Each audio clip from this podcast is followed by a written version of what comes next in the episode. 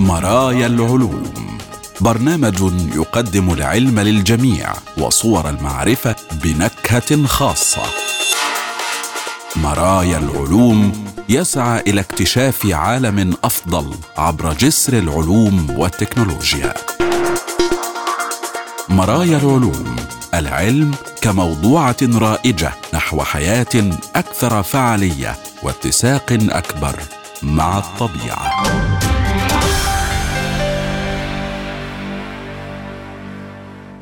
أهلا بكم مستمعينا الكرام وحلقة جديدة من مرايا العلوم حيث العلوم والحياة وصور المعرفة وتردداتها بلا حدود والسعي نحو غد أفضل يتسع للجميع ويفتح ذراعيه لعقول السلام. معكم أحمد أحمد وفي هذه الحلقة. الزئبق من البحار إلى الغلاف الجوي وصيغة ابتكارية للحوسبة الكمومية وغذاء العالم. البداية نشرة العلوم.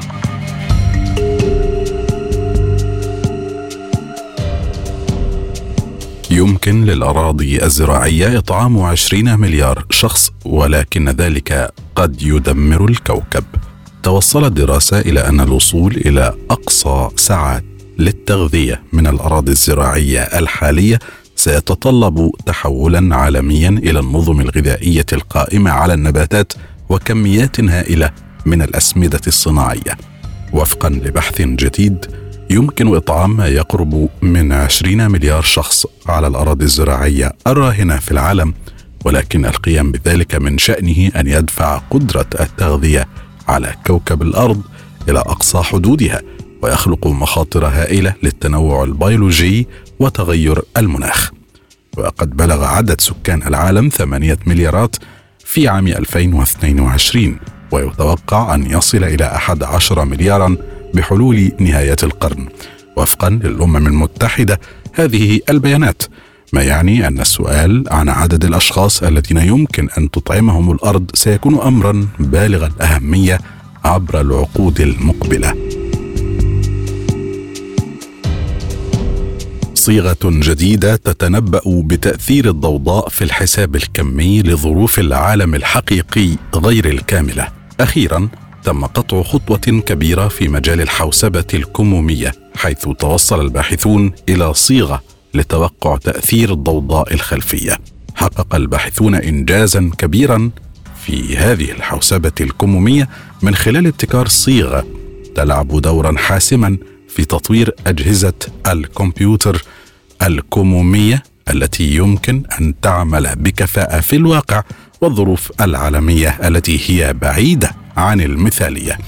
وتستخدم الحوسبة الكمومية الكيوبتس أو الكيوبتات والتي يمكن أن توجد في تراكب الصفر والواحد في وقت واحد بسبب مبادئ ميكانيكا الكم وذلك على عكس الحوسبة المعتادة التي تبدل بين الصفر والواحد. هذه الميزة تتيح لأجهزة الكمبيوتر الكمومية إجراء أنواع معينة من العمليات الحسابية بشكل أسرع بكثير من أجهزة الكمبيوتر التقليدية مثل تحليل الأرقام الكبيرة. تتكون وظيفة الموجة الكمومية للحاسوب الكمومي من فروع مختلفة كل منها بمرحلتها. وتلعب المراحل دورا حاسما في نتيجة عملية إعادة التركيب. ويقارن الباحثون أهمية المراحل في عملية إعادة التركيب تلك مع توقيت خطوات راقصة الباليه في تحديد نجاح أداء العمل. ويعد وجود ضوضاء بيئية كما توصف عائقا رئيسيا في تقدم الحوسبة الكمومية. حيث إنه يعطل مرحلة الأجزاء المختلفة من الدالة الموجية بشكل غير متوقع ما يؤدي إلى إلغاء الطور الذي يمكن أن يكون ضارا بالحسابات الكمومية. وذكر الباحثون أن عملية التجاوز هذه أو إزالة المراحل منتشرة ويمكن أن تحدث في الأجهزة اليومية كالألياف الضوئية التي تستخدم لنقل المعلومات عبر الضوء. نظرا لأن المسارات المختلفة مرتبطة بمراحل محددة في الألياف الضوئية وبذلك فإن عدم معرفة المسار الذي يتم اتخاذه يمكن أن يؤدي إلى ضوضاء فعالة لإزالة هذه الأطوار. وعن الحل الدقيق للساعات الكمية والخاصة لقنوات إزالة الطور البوزوني كما يعرف تمت دراسة نموذج لاستكشاف تأثير الضوضاء على نقل المعلومات الكمومية ويمثل هذا النموذج عملية إزالة الطور التي تحدث في وضع واحد من الضوء بطول موجة واستقطاب محددين. أما الساعة الكمية فهي التي تقيس تأثير الضوضاء على المعلومات الكمية وهي عدد الكيوبتات التي يمكن نقلها بأمان لكل استخدام للألياف وبذلك يوفر البحث الجديد حلا تحليليا كاملا لتحديد السعه الكمية لقناة إزالة هذا الحشو البوزوني لجميع أشكال الضوضاء المزعجة. ويمكن دمج التكرار في الرسالة التي تنقل لضمان استرجاعها الصحيح عند الطرف المتلقي للتخفيف من تأثير الضوضاء على نقل المعلومات الكمية. وهذا يشبه استخدام مثلا ألفا وبيتا وتشارلي بدلا من A وبي وسي عند التحدث على الهاتف حيث يضمن هذا المعلومات الإضافية التفسير الصحيح للرسالة كما يوضح الباحثون. الدراسة الحديثة تحدد بذلك المقدار الدقيق لهذا التكرار الضروري لحماية رسالة كمية من تبعثر الضوضاء. ويمكن هذا القياس الكمي الباحثين من فهم تأثيرات الضوضاء على الحوسبة الكمومية بشكل أفضل وتطوير تقنيات لمواجهتها.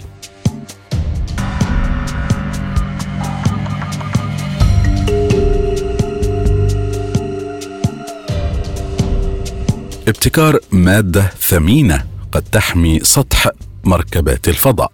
ابتكر فريق من العلماء مادة خفيفة الوزن ومقاومة للإشعاع. يمكن استخدامها ذات يوم من أجل حماية مركبات الفضاء وحمولاتها المستخدمة في مهام البعثات العلمية من الظروف القاسية في الفضاء الخارجي. وتجدر الإشارة إلى أن عديدا من أجزاء المركبات الفضائية تتكون من مواد بلاستيكية تحوي اليافا كربونية كما هو الحال في أرجل مروحية انجنيورتي التابعة لوكالة ناسا والتي كانت قد حطت على سطح المريخ. وتتسم هذه المواد البلاستيكية المركبة المكونة من ألياف كربونية تتسم بخفة وزنها وقوتها غير أن الإشعاع الفضائي يفضي إلى حدوث تشققات دقيقة في سطحها وقد يؤدي تراكم الكهرباء الساكنة من جراء هذا الإشعاع الفضائي إلى إطراق شرر يتلف الأجهزة الإلكترونية المحمولة على متن المركبات الفضائية والتي تحتوي على هذا البلاستيك. من هنا تستخدم صفائح الألومنيوم في الوقت الحالي لمقاومة هذا الإشعاع لكنها تزيد من وزن المركبات الفضائية وتكاليف تصنيعها. وسعيا إلى حل هذه المشكلة عمد باحثون إلى طلاء بعض من هذه المواد البلاستيكية المركبة ذات الألياف الكربونية بطبقات تتناوب في ترتيبها بين مادتين هما بوليمر طارد للماء وطبقة من الكربون. تصطف ذراتها وفق نسق يشبه ذاك الذي يميز البنية البلورية للماس بحيث يمتص هذا الحاجز الكربوني الإشعاع فيما يساعد البوليمر الطبقات على الالتصاق ببعضها البعض وموائمة شكل السطح المطلي. وعلى عكس مواد الطلاء الأخرى المقترح استخدامها في هذا المجال فإن هذا النوع يكسو الألياف ويغلفها على نحو محكم ليوفر بذلك حماية أفضل لها ويحقق أيضا إضافة طفيفة للغاية إلى كتلة المركبات الفضائية. كذلك وجد الفريق البحثي أن تعرض هذه المواد البلاستيكية المركبة بعد اطلائها مرة تلو الأخرى إلى ظروف محاكية لظروف الفضاء لم يفضي إلى حدوث تلفيات بها. في حين تعرضت المركبات غير المطلية للتلف.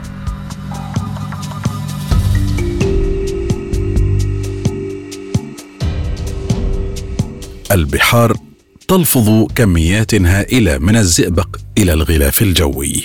كشفت دراسة أن معدل تسرب انبعاثات عنصر الزئبق السام إلى الغلاف الجوي لكوكب الأرض يفوق ما تصوره العلماء سابقا. فالزئبق ينشأ نتيجة أنشطة بشرية مثل عمليات تعدين الذهب وحرق الفحم في محطات توليد الطاقة وينتج عن عدد من المصادر الطبيعية كالبراكين. وفور دخول هذا العنصر إلى الغلاف الجوي فإنه قد ينجرف مع الهواء لمسافات طويلة وينتهي به المطاف إلى الاستقرار على اليابسة أو في المحيطات حيث يتركز في أجسام الحيوانات هناك.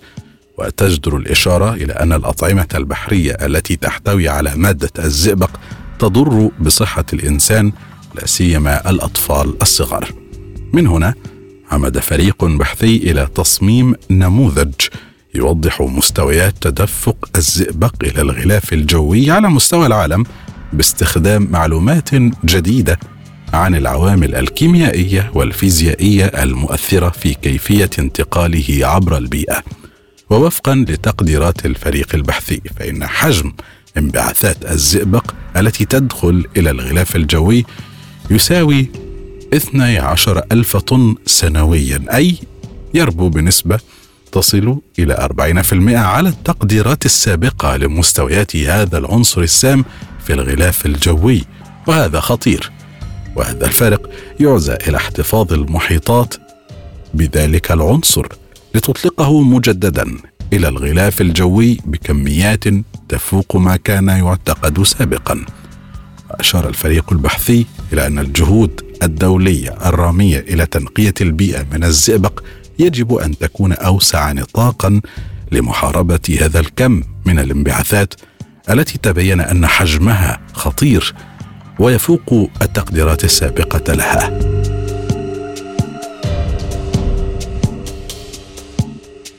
الصفائح الجليدية تتراجع بشكل غير مسبوق خلال عشرين ألف عام ويعد هذا المعدل هو الأسرع حتى الآن ما يخالف ما اعتقده العلماء سابقا لأنه حدود السرعه القصوى لتراجع الغطاء الجليدي. وفقا لدراسة حديثة فإنه يمكن للصفائح الجليدية أن تتراجع لمسافة تصل إلى 600 متر في اليوم خلال فترات ارتفاع درجة حرارة المناخ أي 20 مرة أسرع من أعلى معدل تراجع تم قياسه سابقا.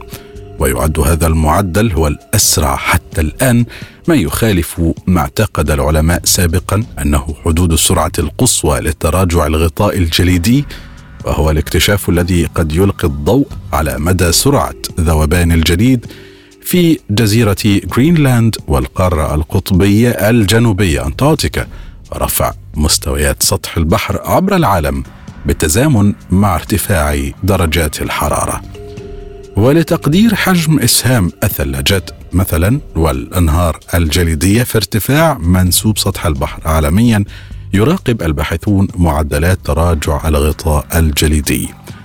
المراقبة أسفرت عن نتيجة مفادها أن القارة القطبية الجنوبية وجزيرة جرينلاند فقدتا معا أكثر من ستة تريليونات طن من الجليد منذ تسعينيات القرن الماضي وذلك أدى إلى ارتفاع مستويات البحار العالمية بما لا يقل عن 18 ملم وهو ما يعني أن الغطاءين الجليديين في المنطقتين مسؤولان عن أكثر من ثلث إجمالي ارتفاع مستوى سطح البحر. وأشار الباحثون إلى أن التراجع السريع في الغطاء الجليدي الأورسي يفوق بكثير الأنهار الجليدية الأسرع حركة التي تم دراستها في القارة القطبية الجنوبية والتي سجلت معدلات التراجع بها 160 قدما في اليوم الواحد. وقال الباحثون كذلك إن استمرار الارتفاع في درجات حرارة الهواء والبحار باضطراد يمكن أن يجعل تراجع الجليد امرا من الماضي وإنما سيتحول الأمر إلى انهيارات جليدية مفاجئة في فترات زمنية قصيرة جدا تكون ضحيتها الأولى الأنهار الجليدية الحديثة التكوين. أجرى المؤلفون كذلك تحليلا لطبقات سابقة من نهرين جليديين رئيسيين عبر الجرف الجليدي القاري النرويجي يعود تاريخهما إلى ما بين 15 إلى 19 ألف عام واستخدموا صورا عالية الدقة لقاع البحر للكشف عن مدى سرعة تراجع صفيحة جليدية سابقة امتدت من النرويج في نهاية العصر الجليدي الأخير نحو عشرين ألف سنة مضت وقام الفريق بحساب معدلات التراجع من خلال دراسة أنماط التلال الجليدية التي تأخذ شكل الأمواج في قاع البحر. وجدوا أن معدلات التراجع تتراوح بين نحو 55 مترا إلى قرابة 609 أمتار في اليوم. كذلك استمرت المعدلات القصوى للتراجع على مقياس من أيام إلى شهور. وقال الباحثون إذا تراجع الغطاء الجليدي بحدود 600 متر يوميا لمدة عام فمن المحتمل ألا يتبقى أي جليد على الأرض في المستقبل القريب.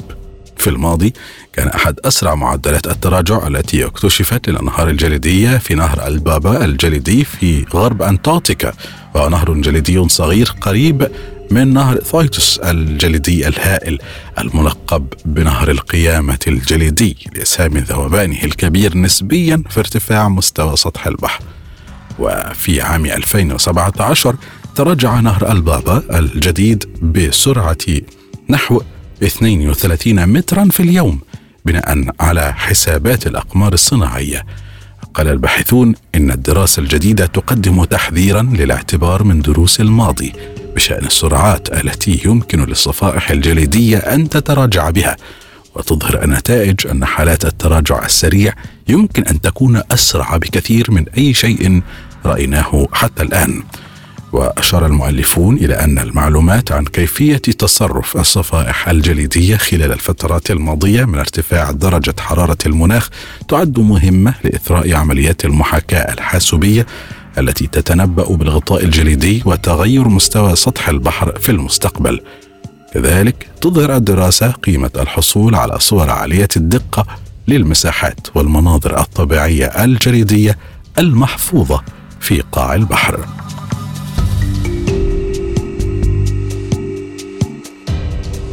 اكتشاف غير مسبوق لثقب أسود ضخم يتحرك بسرعة قياسية. تتخطى كتلته حجم الشمس بعشرين مليون مرة ويتسبب تدفقه في الفضاء بتكوين مسارات من النجوم. ثقب أسود ضخم يتدفق عبر الفضاء بسرعة قصوى مخلفا وراءه سلسلة من النجوم تبعد 200 ألف سنة ضوئية. وفق ما أظهر اكتشاف غير مسبوق أفادت به وكالة الفضاء الأمريكية ناسا. يتدفق هذا الثقب الأسود الذي تتخطى كتلته حجم الشمس بعشرين مليون مرة في الفضاء ويصطدم بسحب الغاز التي يصادفها أمامه. وبفعل قوة تحرك الثقب يتحول الغاز لاحقا إلى سلسلة من النجوم تمكن تلسكوب هابل الفضائي من رصدها. قال العلماء إنهم يعتقدون رؤية ما يمكن تسميته بالنهوض خلف الثقب الأسود حيث يبرد الغاز ويمكن أن يشكل نجوما لكن ما نراه هو في حقيقة الأمر مخلفات له. وعلى غرار الأثر الذي تتركه السفينة عندما تتحرك نرى هناك اثرا يخلفه الثقب الأسود. ويعتقد الباحثون أنه يحتمل أن تكون ارتفعت درجة حرارة الغاز بسبب اصطدام الثقب الأسود به ثم يبرد بعد مرور الثقب ما يؤدي إلى ظهور نجوم. واشار الباحثون إلى أن الغاز يطاوله تأثير يفوق سرعة الصوت للثقب الأسود الذي يتحرك بسرعة قصوى. يعتبر العلماء أن هذا الثقب الذي هو وحش سماوي متأت من مجموعة ضخمة تضم ثلاثة مجرات وبحسب نظريتهم فإن مجرتين ربما اندمجتا قبل نحو خمسين مليون سنة ما تسبب في دوران ثقبين أسودين هائلين حول بعضهما. إلى أن مجرة ثالثة لها ثقب أسود خاص بها اصطدمت بهذه المجموعة ما أدى إلى إنشاء ثلاثي غير مستقر وفوضوي أفضى إلى طرد أحد الثقوب السوداء بسرعة هائلة. إذ يمكن للثقب الذي رصده هابل أن يقطع المسافة الفاصلة بين الأرض والقمر في غضون 14 دقيقة فقط. وأوضح الباحثون الذين توصلوا إلى هذا الاكتشاف أن الثقب الأسود لا يمثل خطرا على البشرية إذ إنما اكتشف حصل في الفضاء منذ زمن بعيد عندما كان الكون يبلغ نصف عمره الحالي. أما السبب الكامن وراء رؤية هذه الظاهرة راهنا فيعود إلى أن الضوء استغرق وقتا طويلا للوصول إلينا. ولفت الباحثون إلى أن هذا الاكتشاف حصل بالصدفة. فمن خلال استخدام تلسكوب هابل الفضائي لاحظ الباحثون مسارا صغيرا من النجوم وكان مسارا مذهلا وصادعا جدا وغير عادي. وقالوا ما رأيناه لا يشبه أي ظاهرة كونية تم رصدها في السابق. فأوضحوا أن هذا الثقب الذي لم يرصد مثله من قبل ربما لا يكون الوحيد في هذا الكون. ويفترض أن يوفر تلسكوب نانسي غريس رومان الفضائي الجديد المقرر إطلاقه خلال العقد الراهن. رؤية أوسع للفضاء وربما يكتشف مزيدا من مسارات النجوم التي تشكل مؤشرا إلى وجود أحد هذه الثقوب العملاقة. والآن ننتقل بحضراتكم إلى فقرة القاموس العلمي. معا نقلب صفحات القاموس العلمي لندرس عميقا مفاهيم ومصطلحات وظواهر لها تأثيرها في العلم والعالم. اذا ما هو تأثير كازيمير؟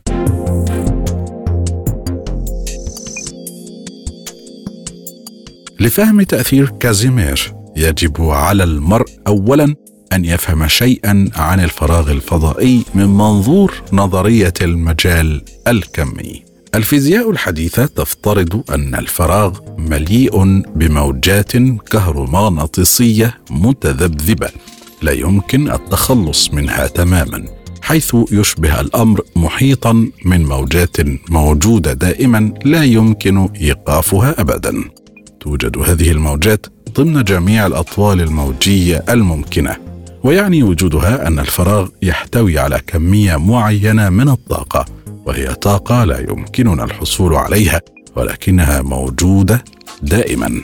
والآن إذا وضعت مرآتان تواجهان بعضهما البعض في الفضاء فإن بعض الموجات ستنساب بينهما حيث سترتد ذهابا وايابا في حين أن البعض الآخر لم تفعل ذلك. وعندما تقترب المرآتان من بعضهما البعض فإن الموجات الأطول لن تنساب بعد الآن. والنتيجة هي أن الكمية الإجمالية للطاقة في الفراغ بين المرآتين ستكون أقل قليلا من الكمية في مكان آخر في الفراغ. وبالتالي فإن المرآتين ستتجاذبان نحو بعضهما البعض بشكل مماثل لتجاذب جسمين مقيدين ببعضهما بواسطة نابض مشدود مع انخفاض الطاقة المخزنة في النابض. هذا هو كازيمير effect أو تأثير كازيمير الذي تنبأ به للمرة الأولى الفيزيائي الهولندي هنريك كازيمير في عام 1948 وفي عام 1996 قام ستيف لامورو الذي يعمل الآن في مختبر لوس ألاموس الوطني بقياس القوة الصغيرة لهذا التأثير من الصحيح بشكل عام أنه يمكن تغيير كمية الطاقة في منطقة من الفراغ من خلال المواد المحيطة بها. وفي هذه الحالة يستخدم مصطلح تأثير كازيمير في هذا السياق الأوسع أيضا. إذا تحركت المرايا بسرعة فإن بعض موجات الفراغ يمكن أن تصبح موجات حقيقية.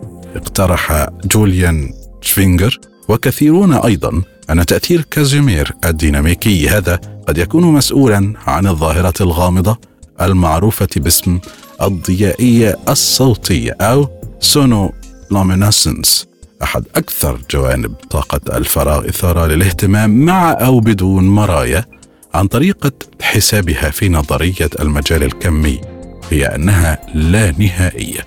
بالنسبة للبعض تشير هذه النتيجة إلى أن فراغ الفضاء يمكن أن يكون مصدرا هائلا للطاقة حيث يطلق عليه اسم طاقة نقطة الصفر zero point energy لكن النتيجة أيضا تثير مشكلة فيزيائية. فليس هناك ما يمنع الموجات الصغيرة الاعتباطية من الانسياب بين المرآتين. وهناك عدد لا نهائي من هذه الأطوال الموجية. الحل الرياضي اذا هو إجراء حساب بشكل مؤقت لعدد محدد من الموجات لانفصالين مختلفين من المرايا ومن ثم إيجاد الفرق المصاحب في طاقات الفراغ. ثم الجدال بأن الفرق يبقى محدودا عندما يسمح المرء بعدد الأطوال الموجية بالانتقال إلى اللانهاية على الرغم من أن هذه الخدعة تعمل وتعطي إجابات تتوافق مع التجربة إلا أن مشكلة طاقة الفراغ اللانهائية هي مشكلة جدية تنطوي. نظرية الجاذبية لأينشتاين على أن هذه الطاقة يجب أن تنتج انحناء جاذبية لا نهائيه في الزمكان وهو شيء لا نرصده بالتأكيد. لذلك لا يزال حل هذه المشكلة سؤال بحث مفتوح. ومثال هذا أيضا لوحان معدنيان غير مشحونين موضوعان في الفراغ وتفصلهما مسافة بضع ميكرومترات ولا يؤثر عليهما أي مجال كهرومغناطيسي خارجي. فعند دراسة تأثير المجالات من الناحية الكلاسيكية يفترض عدم وجود أي قوة بين اللوحين يمكن قياسها بانعدام وجود مجال خارجي. لكن من ناحية كهروديناميكا الكم فإننا نجد أن اللوحين يتأثران بقوى الفوتونات الافتراضية التي تؤسس المجال خارج اللوحين وتغلبها على عدد قليل من الفوتونات الافتراضية المحصورة بين اللوحين فيتجاذبان. أي عدد الفوتونات الافتراضية بين اللوحين يكون قليلا نظرا لشرط أن تكون الفوتونات الافتراضية ذات أطوال موجية مناسبة بالنسبة للمسافة القصيرة بين اللوحين. وإذا كانت اللوحتان مسطحتين ينشأ ضغط عليهما من الخارج إلى الداخل ويسمى اذا قوة كازيمير. المعادلة هي التي قام كازيمير باستنباطها نظريا عام 1948 للوحين المتوازيين وتفصيلهما مسافة قصيرة جدا. فعندما تكون المسافة مثلا بين اللوحين 190 نانومتر. يبلغ الضغط الواقع عليهما وحدة من الباسكال أي واحد باسكال. عندما تقل المسافة بين اللوحين إلى 11 نانومتر مثلا يصبح الضغط على اللوحين 100 كيلو باسكال أي ما يعادل واحد ضغط جوي. وبالتالي تزداد القوة بمعدل الأس أربعة للمسافة دي زيادة كبيرة بقصر المسافة بين اللوحين. والقوة المؤثرة على اللوحين تعتمد على شكليهما فهي قوة تجاذب. إذا كان اللوحان متساويين ويكون تنافر إذا كان في هيئة نصف كرة. يفسر بعض العلماء قوة كازيمير بأنها القوة التنافرية في الكون التي تعمل بدورها على تمدد هذا الكون. تم إثبات ذلك في عام 2018 من خلال تجربة التواء الكريستال السائل فكان عزم الدوران الفعال في حدود بضعة أجزاء من مليار نيوتن من المتر إلى هنا مستمعينا الكرام نكون قد وصلنا وإياكم إلى خاتمة هذه الحلقة من مرايا العلوم. شكرا جزيلا حسن إصغائكم وإلى اللقاء.